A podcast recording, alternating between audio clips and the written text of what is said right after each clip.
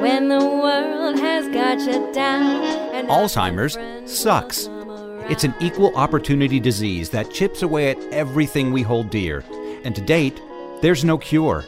So until there is, we continue to fight with the most powerful tool in our arsenal love. This is Love Conquers Alz, a real and really positive podcast that takes a deep dive into everything Alzheimer's the good, the bad, and everything in between.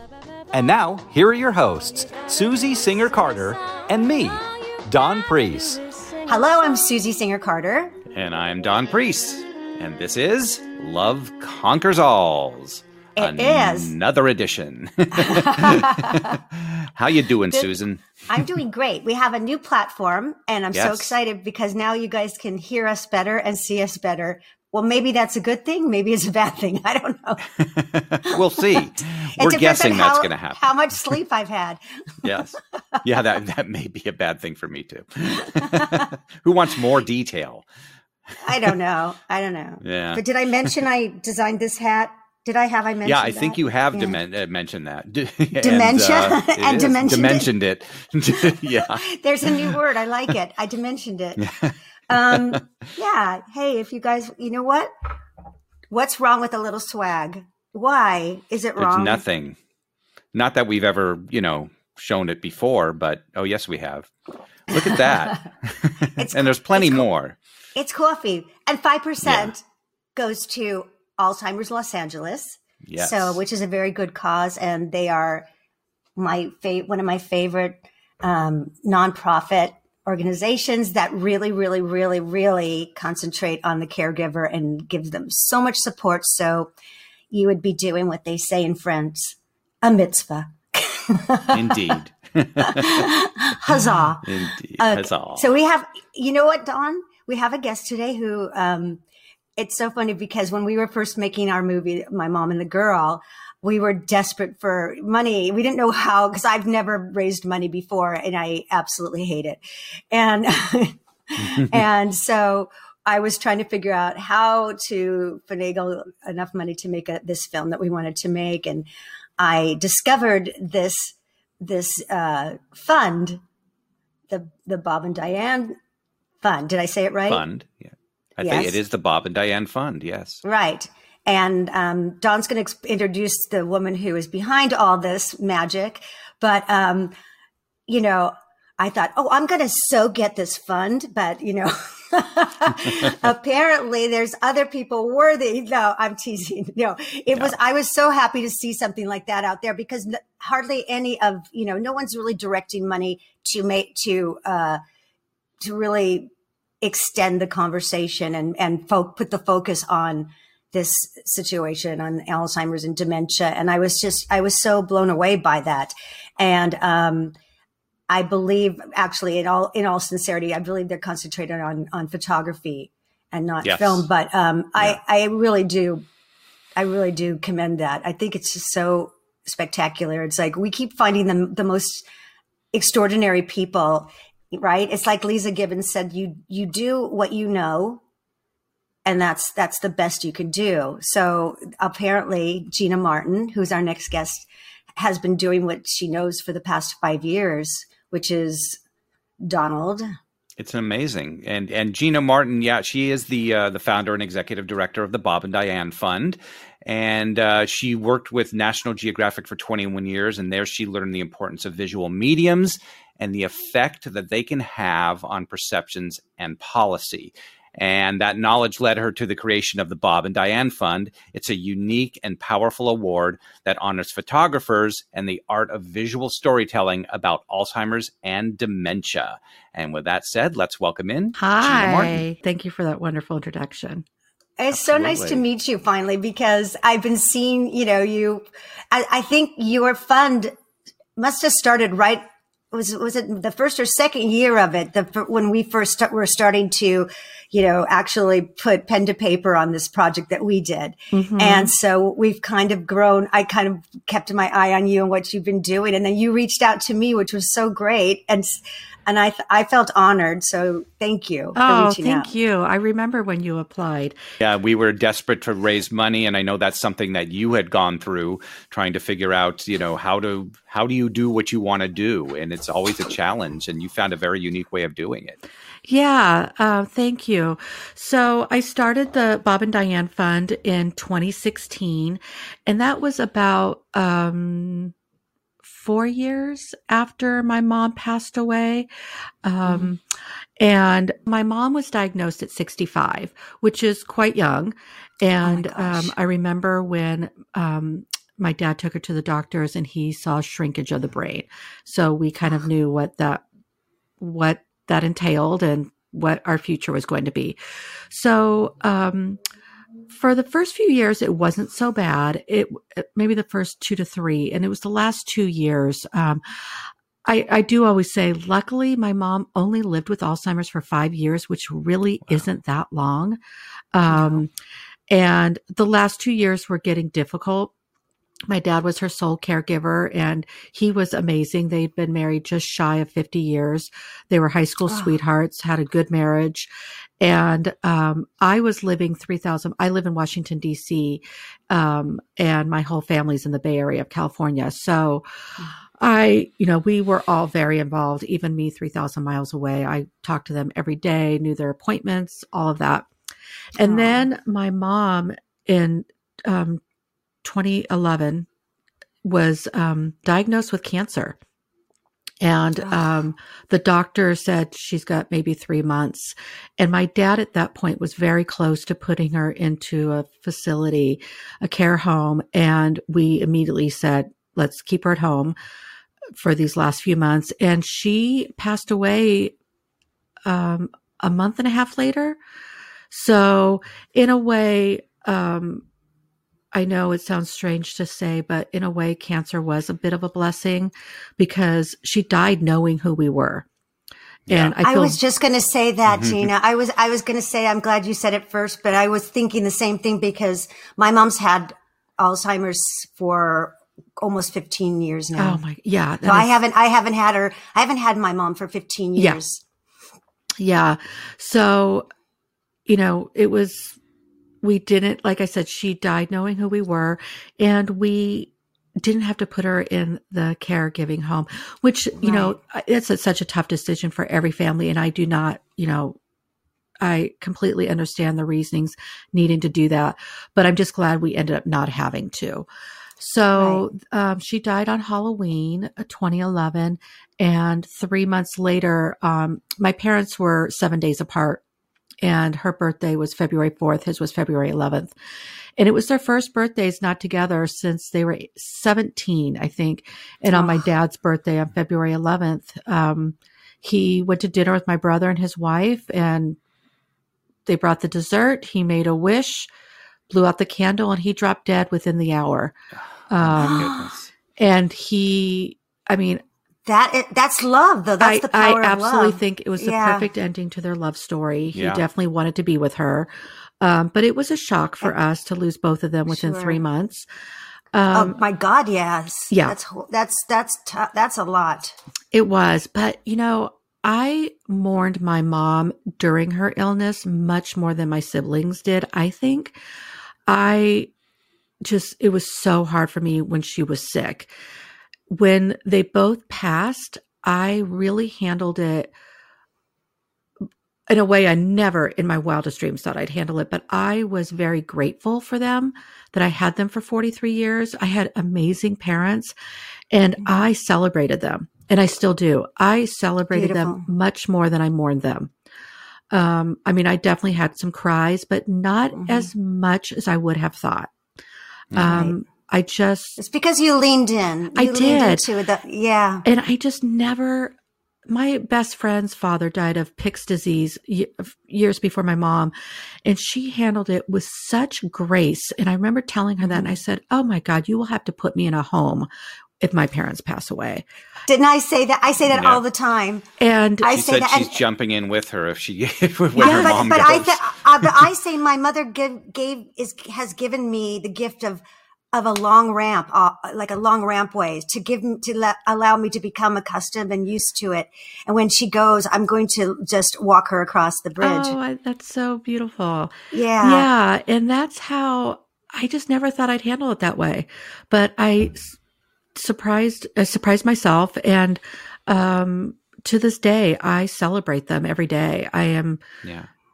So Oh, proud uh, I'm gonna, I'm gonna make me teary. That's just so Oh, beautiful. It's- yeah. Well, it's also a, I mean, it's it sounds odd, but it's a it's a gift to have them not suffer anymore. You know, Oh, to, yeah. you know, Completely. that's And- that's you have to celebrate that. You know, Yeah, the fact and that I they're not in never- pain anymore. Yeah, I did not want my dad to live long without my mom. My mom Yeah. could have lived without my dad, and that would have been much easier on us because she was much more. Um, she would have been on the first airplane traveling, and um, so Sounds like my mom. I know. So I was grateful that they were together. I really was. I, I think it's a beautiful ending to a beautiful love story. It Yeah. sounds amazing, right? Because it, it's, it's it's appropriate. It's appropriate. Yeah, Yeah. I, I love that. Exactly. And so then you honored them with this with this hmm fund in Yeah. their So were- honor, you- which is were- so so beautiful. you were working. Yeah, you were working at National Geographic's at the time, or Yes. or- yeah. or- I bet it'll yeah. be 21 years in January. So tell us that how that tied into what where you So- what led to the fund. I worked with the um, photo agency. So I licensed National Geographic photography and I'd been doing it for most of my career there. And I love photography. Um, I work with it and then I support photographers. Um, Ah. I buy their books. I buy their prints. I, they stay at my house when they're in Washington DC. I own 950 photography books. I have a huge Wow. collection of prints and You I must meet just- my daughter. Yeah, my I daughter is love- a she's an art in, she's at the Art Institute in San Francisco. Oh, Yeah, and, I and that and she to. got in with with her photography scholarship. Oh, I would love yeah, to. I mean, yeah. yeah, yeah. And um, so can- yeah, so I love, you know, I really love supporting photographers. It's such a tough, it's a it. very difficult um, career to make a living and to get their work out there. all so artists, right? Yes, all artists. And we all need advocates and champions like Yes. you. I mean, we need that. Otherwise, we we because artists can't champion themselves. They yeah, just can't. yes. That right? So I love to um, share their works on my social media, all of that. So in 2016, I had some extra money and I thought, oh, you know, I should think about giving some money to some photographers and see if I could help them. And I was discussing this with a friend of mine and he said, why don't you do a grant for work on Alzheimer's and name it after your mom? And I just was shocked that it I never thought of that on my own. So I started right that day and I decided to name it after both of them. My dad is her caregiver. I needed to honor him as well. So the Bob and Diane Fund was literally created that night and then talked to a friend about it. And she's like, well, you're going to have to start a nonprofit and have get a board and bylaws. I'm like, oh, no, no, no, no, no, no. I'm not doing that. I'm just going to write a check every year. She's like, no, no, no. That's not how it works. and I always say, that if I knew then what I know now, I never would have done this ever because I never would have thought I could create a nonprofit and keep it going the way I have because it's a lot of work. This is what's so wonderful about you because you know we all so many people say they have they have a lot of emotion towards something at an event in their life like like we have with our parents and Mhm. and you want to do something and you don't think that you can you get overwhelmed with the details but you really have that motivation to do it like the film i didn't want to do it honest to god Yeah. i was like what who needs another alzheimer's film right like like tr- I just didn't think it was worth the time and- Yep. and, whether I could handle it, you know, um, it, living in that world again over and over and over. So, but then, you know, it's, it's, you can do it and you can by just doing it and putting one foot in front of the other Mhm. and, you know, things that we can't, we, you can surprise yourself. And that, that motivation is so powerful when it's yes. based on love. You're absolutely and right. it's also pal- it's palpable. Like it, it it resonates with everybody else when it's done in an authentic way. hmm And I mean, I could not have done it without very dear friends helping me and walking me through it. I mean, and I'm so grateful for that. So it's been five years, and what the what the grant does, it's it supports visual storytelling to bring a visual awareness to a disease that is so misunderstood. And what Yes. I will reference Alzheimer's more, but it is for Alzheimer's and all dementia um, forms. I just know that so many people do not understand this disease unless you've lived with it. And I wanted to, yeah, bring this visual awareness worldwide. So immediately we decided to make the grant worldwide. Mm-hmm. And when I started it in 2016, I had absolutely no idea how what work was out there, not a clue, or how I was going to get it out there, like get the word out. So I didn't know if there would be five projects the first year or a hundred. And I thought if there's only five, maybe I'll do this every other year. And I was very fortunate um, that time.com announced the grant. Um, Ah, so we- Wow, that's huge. I know. I was so fortunate. And we launched it in August, the end of August, and we accept submissions through October. And then we always announce the winner in November, which is National Caregivers Month. And that part is to honor my dad. Um, so our first year, we received probably 73 submissions from 25 countries. And we were just blown away because the Yeah. it was announced on time, but it was all social media. That was it. That was my only form of getting it out there. And I wasn't um, as involved in the Alzheimer's dementia community at that point at all. I was building, building it slowly. I probably had five people following me on Twitter. Um, so it was, you know, it was just word of mouth. it's very inspirational for everybody to Oh, know that because yeah i mean same i feel i feel like we did the same thing because we didn't i mean i wasn't even on twitter before you know and so i had to learn as we go and isn't it so much work it's so much work it's so Mm-hmm. much it's so much work it's like i yeah so, but but it's, so much work. it. I mean, I work on it every day. No, it's interesting because your mother actually died of cancer. Correct. Was that was that ever a consideration? It's like, oh, but it was always Alzheimer's, and and tell us tell us why. I feel like I am a daughter of Alzheimer's, period. Um, she had cancer, but she had it for such a short time. I mean, from diagnosis to death was uh, under two months. Um, Mhm. and it was all about the Alzheimer's. The Alzheimer's just changed our whole family and the dynamic and how we communicated and our future, everything. So I always say I am a daughter of Alzheimer's. Mhm.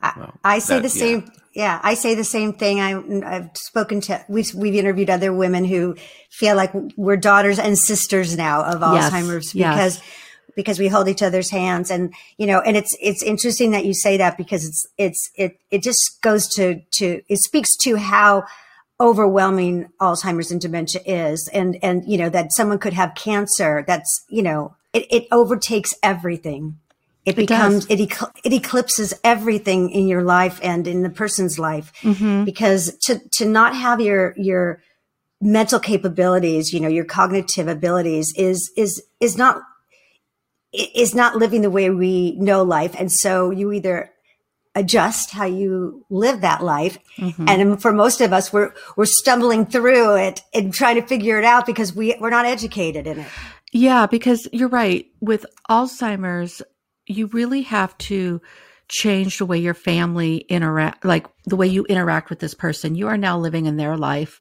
Um, it's an everyday situation. And whereas maybe other, well, when my mom had cancer, it just didn't change anything for us how we were going to interact with her. Um, but I was going to say, when I decided to start this, one thing I had told myself is I didn't want, I didn't plan on being an advocate. I was never going to go on Capitol Hill and advocate for Alzheimer's because even though I love politics and I live in DC, th- I just, that wasn't really my area.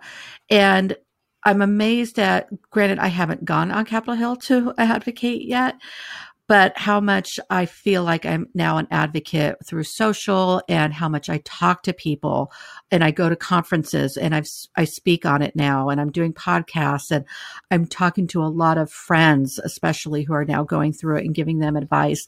So something again that I never thought I would do, I have done. And I love it. I, you know, I think it's, um, I mean, anyone who has any experience with um, this disease should share their knowledge with others who are new to it because it's so mm-hmm. scary and so um, overwhelming.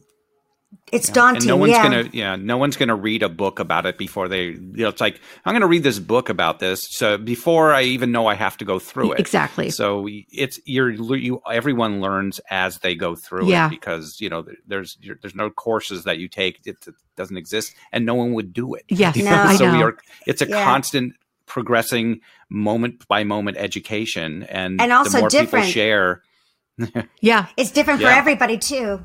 And the same too. It There's, most- there's It's same and the and same. different. Yeah. Yeah. Same, same, but different. Um, Exactly, exactly. I, I love that. Same, same, but different. I know. Um, I find it's most mostly the same.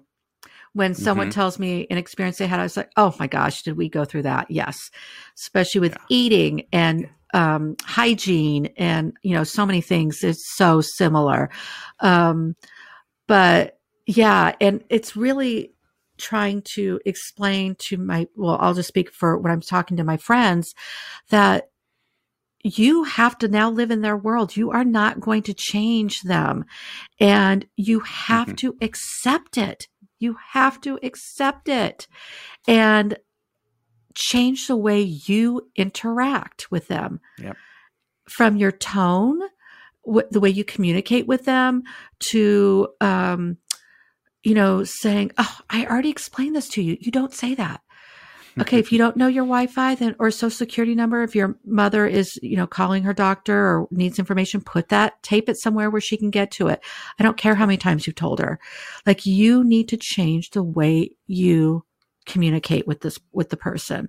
Mhm. And yeah, that's one thing that I'm always That's the yeah. lean in. Yeah, That's, Yeah. that's what Yeah, I say. lean Yeah, in. I always say the lean in, and it's because I, I, you know, again, repeating, but it's, you know, I, mm-hmm. I tell my mom and I are so close, and she's such a pistol. And I would, and when she first was diagnosed, I just said, "Don't worry about it. We're gonna, we're gonna knock this one out because you know I got your back." We're, and I thought I was gonna talk her out of it. You know, I, I kept reminding her, "Mom, you have Alzheimer's, but don't worry, we're gonna get through this." I was Right. researching and all these things. I was gonna find We'll the cure it. for her. We'll fix it. Yeah. Cause it, if there's a will, there's a way, you know, and I would say, what day is it? Who, who's that? She, and my mom is always funny. So she did, you know, she used her wit a lot, you know, like, who is that? Oh, um, or if I'd say, do you know who I am? You are so beautiful to me. she would always, cause she was a singer. So she would sing to everybody. And that was her way of like skirting around it, you know, and if you, and so anyways, but we, you know, at the end of the day, I realized, what am I doing? I have to like live in her world. And then mm-hmm. my whole life changed because I found all the silver linings that were to mm-hmm. be found. And I mm-hmm. love her so much. And I love her this way as much as I did before the mm, other way. Oh, that's yeah. Well, 15 years. I mean, that is a long time. yeah. yeah. We switched roles. we switched roles. I'm Yeah. mommy now. Yeah. And that's okay. And I don't mind. yeah. You talked about the commonality that, you know, of the disease and also how it's different. But so when you see the photographs that are submitted and the essays that are submitted, do you find there's a commonality there that there's something that you'd say, wow, that is a uh, that is a theme or a or a visual that almost everybody has? Um, yes and no. So going with the same, same but different. Um, yes. So this we just gave our grant to our fifth grantee um, this month, and they've all been different. But there's still that common thread and theme to each one. So I'll back up a little bit. Our first grantee in 2016 was Maja Daniels. She is a Swedish photographer and did this gorgeous story on um, a hospital in northern France that had a protective unit for the patients there, the people living with dementia. And it was a closed door with two windows that kept the this protective unit separate from the rest of the hospital. And she was able to get inside the protective unit and photograph the people mostly standing at that door, looking through the window, trying to open the door, um, waiting for their loved ones who they thought were going to pick them up, which most likely they were not. And sprinkled within it were um, beautiful detail shots of the people, you know, of their clothes or what they were eating and their the wallpaper in the room and but most of it centered around the door of the protective unit. And this was a project that she it wasn't a family member and it was more um it wasn't as documentary as I thought I would be drawn to, but I loved this work. Um, it was definitely touching and sad to see these people sitting at a door with all their bags and belongings waiting for their loved ones. But that's also, as I say, Alzheimer's is not pretty. And, you know, that is what it can be when people are in, you know, certain mm-hmm. facilities. So it was a beautiful first project. I loved that she was our first grantee. We got wonderful press from it. Um, time.com announced the winner and then the New York Times published it in print, Huffington Post, NPR, and papers across the world. Um, we were very fortunate because it's the only first and only grant of its kind. But my whole purpose is for this to go viral. I want all this, I want this work to really get published and out there for people to see. And then our second year in 2017 was Chris Nunn, who's a British photographer. And Chris's was of a, proj- a project of um, someone who lived in his city, in the town he lived in. He had met him, I think, in a grocery store and um, either knew or discovered that he had um, a d- dementia and asked to photograph him. And so they worked together and um, worked on this project together. And it's be- his those images are beautiful. They're very touching.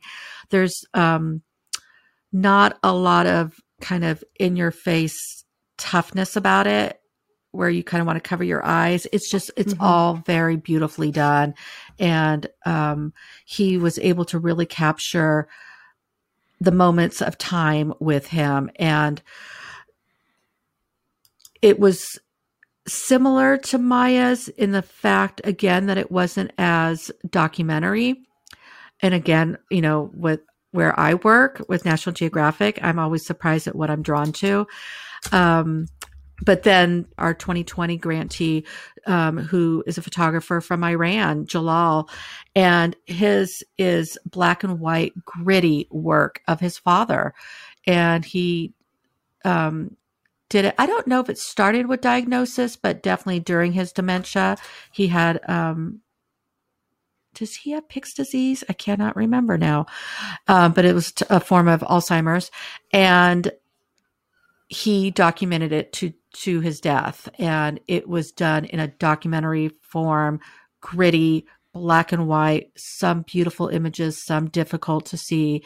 And i just love how and some personal and different. some not and yet you know yeah i mean then there's a big difference it's, obviously but what do you want people to take away when you if you you want people to, to look at these essays and say what what what is there a takeaway that you want um, that's a good question. Yes, in the fact that I want people to truly, I want people to understand what Alzheimer's is. And I think visual storytelling can help that.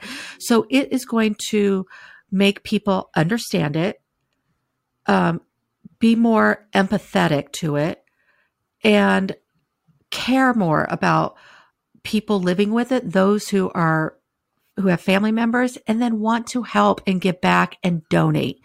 And through donation and through support is how we find a cure. And um, yeah, so then our third year in 2018 was Stephen Dorado, who had been photographing his father for like 20 years with a large format camera and wow. just doing family portraits and self, you know, self portraits. And so he had been photographing his father when he was de- and then he was diagnosed and he just continued and it is such a beautiful project because it's so um such a time span on it and it's called with dad and his he applied for the grant in hopes to publish a book which he did and Oh, we were wow. really excited it's called with dad by stephen dorado and we were very You're amazing. Look what you did. You you facilitated that. yeah yeah That's I hope awesome. I hope so. And then I'll just go to our 2019 grantee, um, Sophie Matheson. Hers was on her grandparents. And so what is that? Three of the five grantees have been about a family member. She Sophie did it on her grandparents, right? Yes, her And grandfather so, her grandfather and her grandmother, who was his caregiver.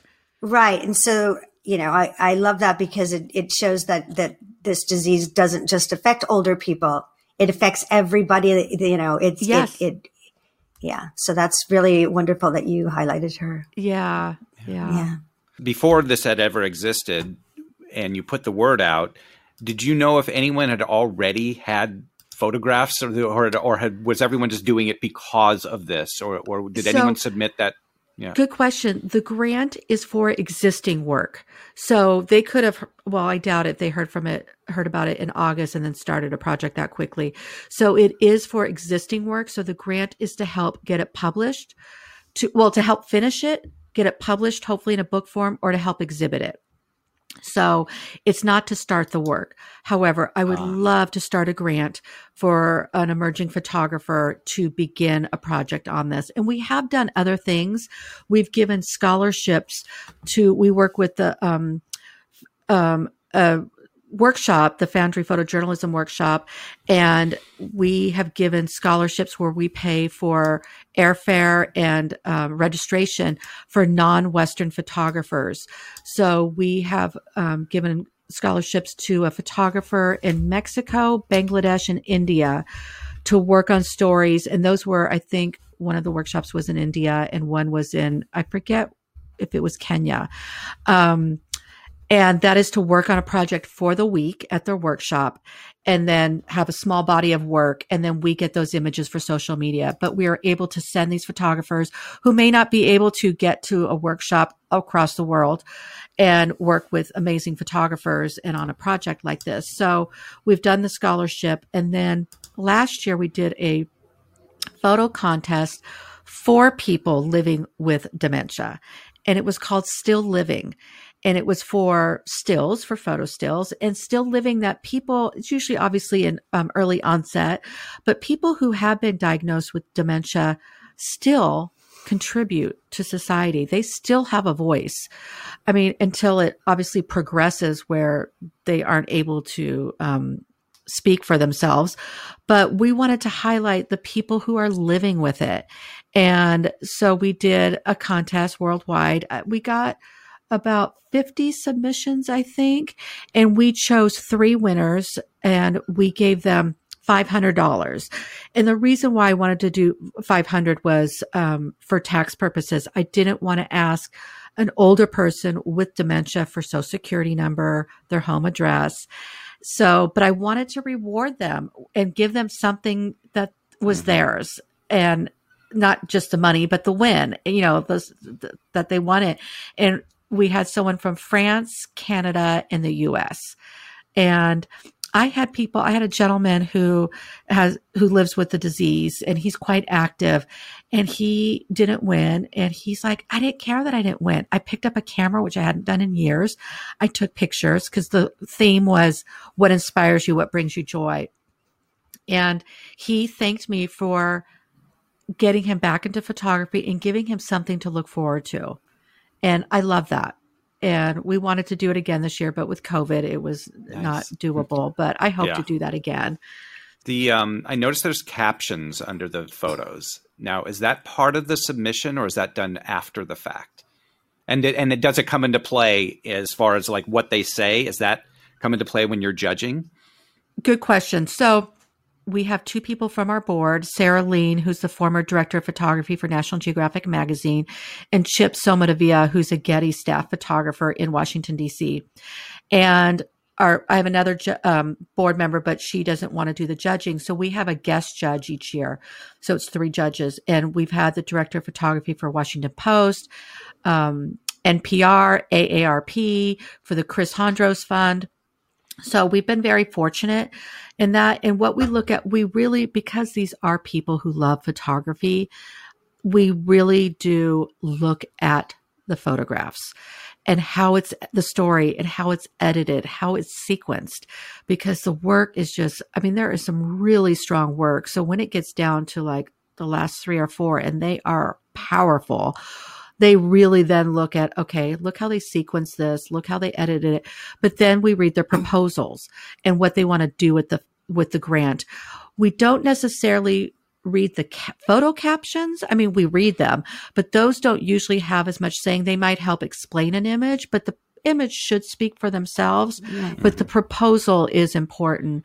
And, um, like this year's Jalal, and I should have said um, his last name. Should, I, I stumble on it sometimes. Shams Zarin. And like I said, he's based in Iran. I have yet to speak to him. He doesn't speak English, so we speak through his agent in Canada. Um, but he wants to create a book for his father, and um, I hope he is able to do that. And I hope that we what we award him helps him with that. So um, yeah, Wow. That's Is there is there a, a minimum or a maximum of photos that are submitted? yeah, or we is it- asked yeah. for up to 25 um, Mhm. and not more than that. And I think up to 500 words. Um, we've had to tweak it every year because every year I learn something. But I will say the one thing that just amazes me every year, this is not a, a positive, how many people submit their project with no name, no email, and no phone number? No, I'm sorry. They have a name, a name, no, e- no way to contact them. So I do searches on um, social media to try to find Right. them. Wow. But try to find a Chris Jones. I mean, that is not easy. Um, No. They're artists. has they're artists. Yeah. oh They're artists, gosh. exactly, exactly. I That's have the found thing. a That's why I was them. saying you. Yeah, you are. That's why it's so wonderful to have some a, a conduit like you. Yeah. You know, So- I'm, I'm interested. I have a question about the the um the the people that were are living with Alzheimer's that you've had. You know that I think that's so extraordinary. There was a man that was at one of the facilities that my mom's at was at who was clearly an artist and um, he walked around with a pen in his pocket, a sketch pen and paper, and sketched the entire time. I still have his sketches. He's passed away since, and he was he he came in and he seriously had he looked like you know Jack Kerouac. He was just like this, you know, just sixties, Yeah. this like, and he was stunning. And he always had a you know his glasses and his cool jacket on, and you watched him slip away. But I would see him look at the horrible art that was you know like probably like store bought you know paper, whatever posters that was up there and tears would come to his eyes because it just was so offensive to him you know because it mm-hmm. was like it's like where he had ended up and then i i I could see that because he didn't articulate that much, right? Dawn, remember he used Yeah. to get very teary eyed. Like I would hug him because he needed it. And Yeah. he would look at me and just so sad. And I said, I know it's horrible art, but you are an artist. That, and I said, you're the, you're the only one that sees that. And that's what makes you special. Yeah. You oh, don't, that's no so one else. sweet. Yeah. And, and he, he gave me some of his sketches that were so, you know, and that was what, and I kept telling when I would go to the facility, I'd say, why doesn't he have, you know, the, he needs paper. Please provide him with paper at all times because that is the, that is his, his Yes. whole point of, you know, that is what gets him up in the morning. Mm-hmm. One of the one of the winners, she the one from the U.S. from Massachusetts, I think. Yes, she um, has Alzheimer's, and she started a kayak club at her local, I don't know, boat house, and I love that she did that. I love that she started a kayak club and she goes, and so her photo was of her sitting in the kayak, but she took it of the tip of the kayak um, on a lake and it was beautiful. But I just love how active she is and um, still living. And that is what I wanted to highlight. God bless you for thinking of that and for giving them a purpose and, and a way to express still. Yeah. Yeah, And it's I'll really say, lovely. I met a woman with Alzheimer's at um, an Us Against Alzheimer's um, conference. And I met with her and her husband in New York for breakfast one day when I was in New York, and they had approached me about this. So I, you know, it was their suggestion, and she Ah. did apply. And, um, but I was really glad to do it and want to do more things. I mean, they were know, we're they were our fiscal sponsor, us against Oh, Alzheimer's. really? Yeah, yeah, they're- I, I love them. Yeah, They're a great organization. And Mhm. again, like I've gone to the conference every year and I just never thought I'd be doing that. Um, but you just meet so many interesting people and people, s- people are doing just such different things Mhm. for this disease in so many different ways from what we're doing with the grants to, you know, it's just, it's fascinating. It's a great community. It really is a great community. When we can't come up with the cure, you you find any way you can Mhm. to support or have a voice or you know uh, make because- the journey better. to Yeah. make Yeah. the journey so because, better. I like because that. we, we're not going to physically find the cure so let's yeah you i think Yeah. it's created a community Uh-huh. of people who have never met each other and have, don't know each other's stories and yet we all feel like they're part of this family Well, I Yeah. have met and I have met more people and hugged more strangers by doing our film all over the world and cried with people that I didn't even know. Yeah. And literally they would come up to us after they screened the film and would go and just hug us and cry. And then I would cry. We'd cry and men would say, I, I wasn't going to, I didn't think I was going to, I'm like, cry. Yeah. It's good for you. It's good for you. Yeah. A photographer in the UK named Paul John Bayfield, he had submitted to the grant once or twice and it's it's lovely work of his mother, but it just wasn't there yet. And I had met him at National Geographic. Um, we met and sat down and talked and he is in his late 30s and he's the sole caregiver of his mother. He is a freelance photographer and has had to give up a lot to take care of her. And he has to turn down a lot of assignments because he can't afford to have someone come in. Mm-hmm. So we spoke at length and when I was when I met with him, he had a his arm in a sling because he had to sh- shower with his mother, and he had fallen in the shower with her and Oh, had I don't think he broke his arm, but and he, they didn't have family or very close friends where they lived. So he really was the sole caregiver. So this was, um, beginning of January and he was in town for a, a geographic conference. And I quickly spoke to a couple of our board members and said, can we give him some, some financial assistance? And Sarah Leen, the director of photography said, well, why don't we give him a grant and have it be a mentorship grant and I'll mentor the Oh. project because Sarah had recently retired. So, and the work is really strong. And um, when she was diagnosed, he was traveling on an assignment and flew home. And they discussed, why don't we start documenting this? So they really started it together at diagnosis. At that time, Paul's mom was in kind of a a rehab home, but was about to be released and go back home. And she had Pick's disease and COVID hit and they wouldn't release her. And he was not prepared to have her in this home. So what happened was the home would call Paul and say, your mom's not eating. And he, she would always eat for him. So they had her near a window. That's where her bed was. And he brought a card table, chair, a tablecloth, a vase, and a plate. And he wouldn't just bring McDonald's. He would bring a meal and sit with fork and knife and eat outside her window, and that would get her to eat. So they would eat together. Mm. And he went once or twice a day and did this. And it's, and then took portrait, he did self portraits of it.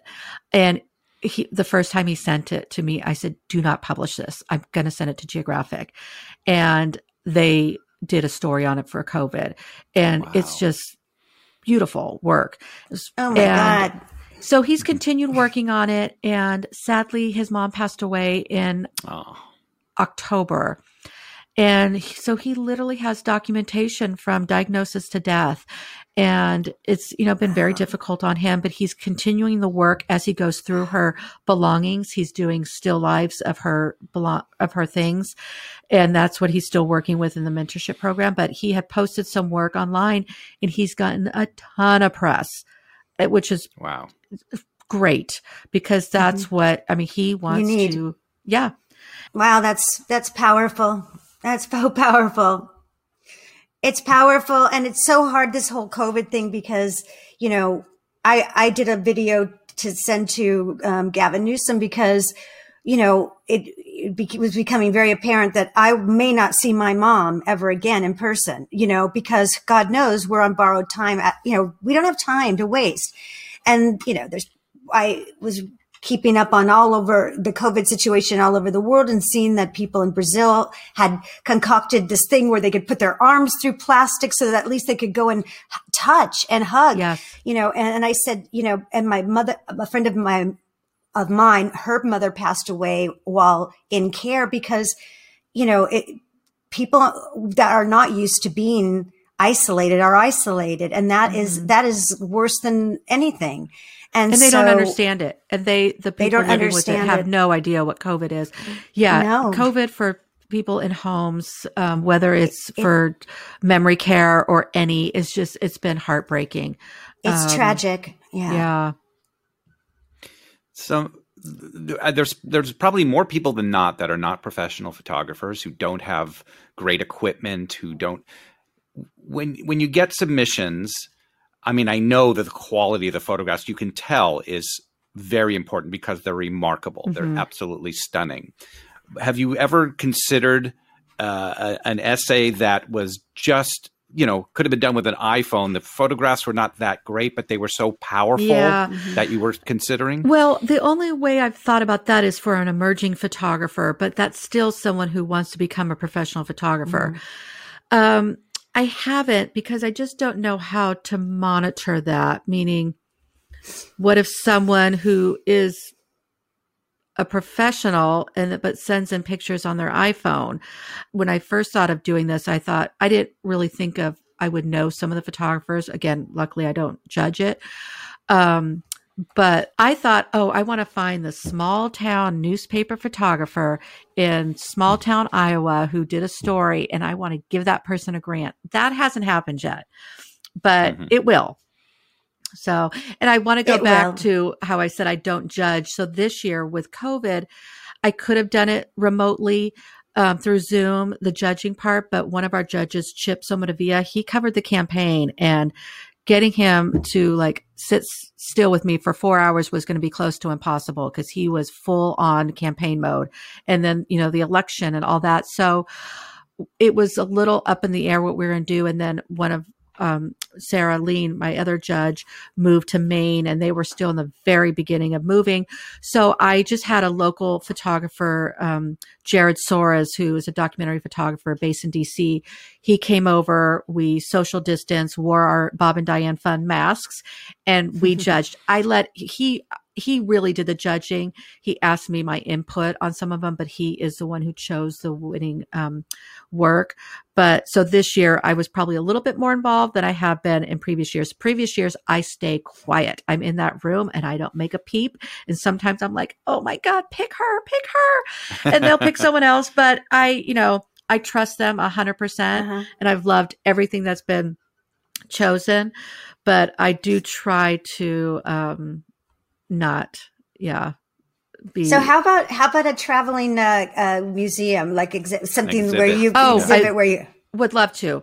Um, you know, at the time, I just didn't have the wherewithal to uh-huh. create something like that. But Photoville, which is based in um, Brooklyn, has approached me about doing an exhibit, which I think I'd like to for next year because it's in August, uh, September is Photoville, and that will be just before uh, we even judge the sixth year grantee. But I'll have five years body of work that I would love to be able to exhibit, and then I think once I get that under my belt, I'll know how the i mean i know how the ex- exhibition world works but whether i've got the time and the wherewithal to do it so i need Yeah. to i think i wanted to have five years under my belt Yeah. um, i say the same with um, big donors like going out for looking for big donors now i haven't because i'm trying to do my taxes properly without messing up for five years straight i have yet to do that so it's not easy you No, know when, this is not my area at all so It's- I when hear I you, have honey. one one year of not messing up on anything, I will then take on the next thing. yeah, Um, yeah, yeah. When your when your judges judge, is there a criteria or is it just impact? Are they? Is there certain are there certain things that that a photograph or or a or an essay has to have, or is it just like that's the one that hit me? Yeah, gosh, um, because you know I definitely watch them judge, and I'm there on the discussion. I, I that's hard to say. So most, I think every year it will get come down to like two, maybe three, and those last two or three can be an hour or more discussion, and it could go either way. And um, I tend to still say they really look at the photography and the presentation of it. There's an actual specific story that they're telling them. Well, we correct? hope so. It's probably more of what is going to receive the grant because of what I want it to represent for the fund and what I want people to learn about. Um, mm-hmm but it doesn't say in our rules that it has to be a story. But that tends to be a little bit more of what we're looking for. I'm so excited that we got to have you as a guest and I, I know more about you. I had no idea like what it's so, it's so authentic and, and the, the, the, the motivation behind it is, is so moving. I don't cry that easily. I'm very, I'm very callous now about this whole. You're so used that, to, you yeah. you just moved me so much today. Oh, like I'm just so, so moved by, yeah, yeah, so much. So before I forget, it's Donald Graham. He's an amazing photographer that did the, the, okay. um, the whole thing for called, yeah. you know, we can face this together. He did beautiful, beautiful, well, and they just resonate and they're just moving and, um, you know that it's it's in your it's up your alley and i think i will he, definitely i think um, he writes i think he shoots for vanity fair and all kinds of okay. you know he and his wife's his wife who's young her mother she was a ballerina and her mother also had early onset yeah. So that because of that, he felt very, very, yeah. you know, um, uh, emotional about it. So Thank you so much. We're going to thank you. You know what? Before we, but yeah. before we, is there anything else you want yes. to say yes. or let us know? Or I just want to thank you again for having me as your guest, and I just want to encourage your audience to go on our website, bobanddianefund.org, and go under the grantee section and look at the work. It's just, and we have each year's winners, um, and the um, still living pictures. But and if you you know want to donate, you know every dollar helps for us to get this work out there. Again, I, I, so we usually receive work from 20, this year was 27 countries and this is worldwide. Our, um, 2020 grantee from Iran, 750,000 people living with the disease in that country. And mm-hmm. we need to do what we can to stop this and find a cure. Yes. And you're not, and really it's such a great cause because you're not only getting the word out and in a beautiful way about Alzheimer's and dementia, but you're also supporting, you know, burgeoning artists, which is so lovely. Yes, it's so hard yes. for artists to in find a very difficult support. time. Yes, that's yes. really so, what so you're started doing this a, whole thing. Right? No, it's so it's it's such an extraordinary thing that you're doing, and I I I personally thank you so much, and I'm in awe and um, you know, you just are an inspiration. And I want to say thank you to Dawn, who now is on episode number four. He's, he's doing I'm amazing. a veteran now. Yep.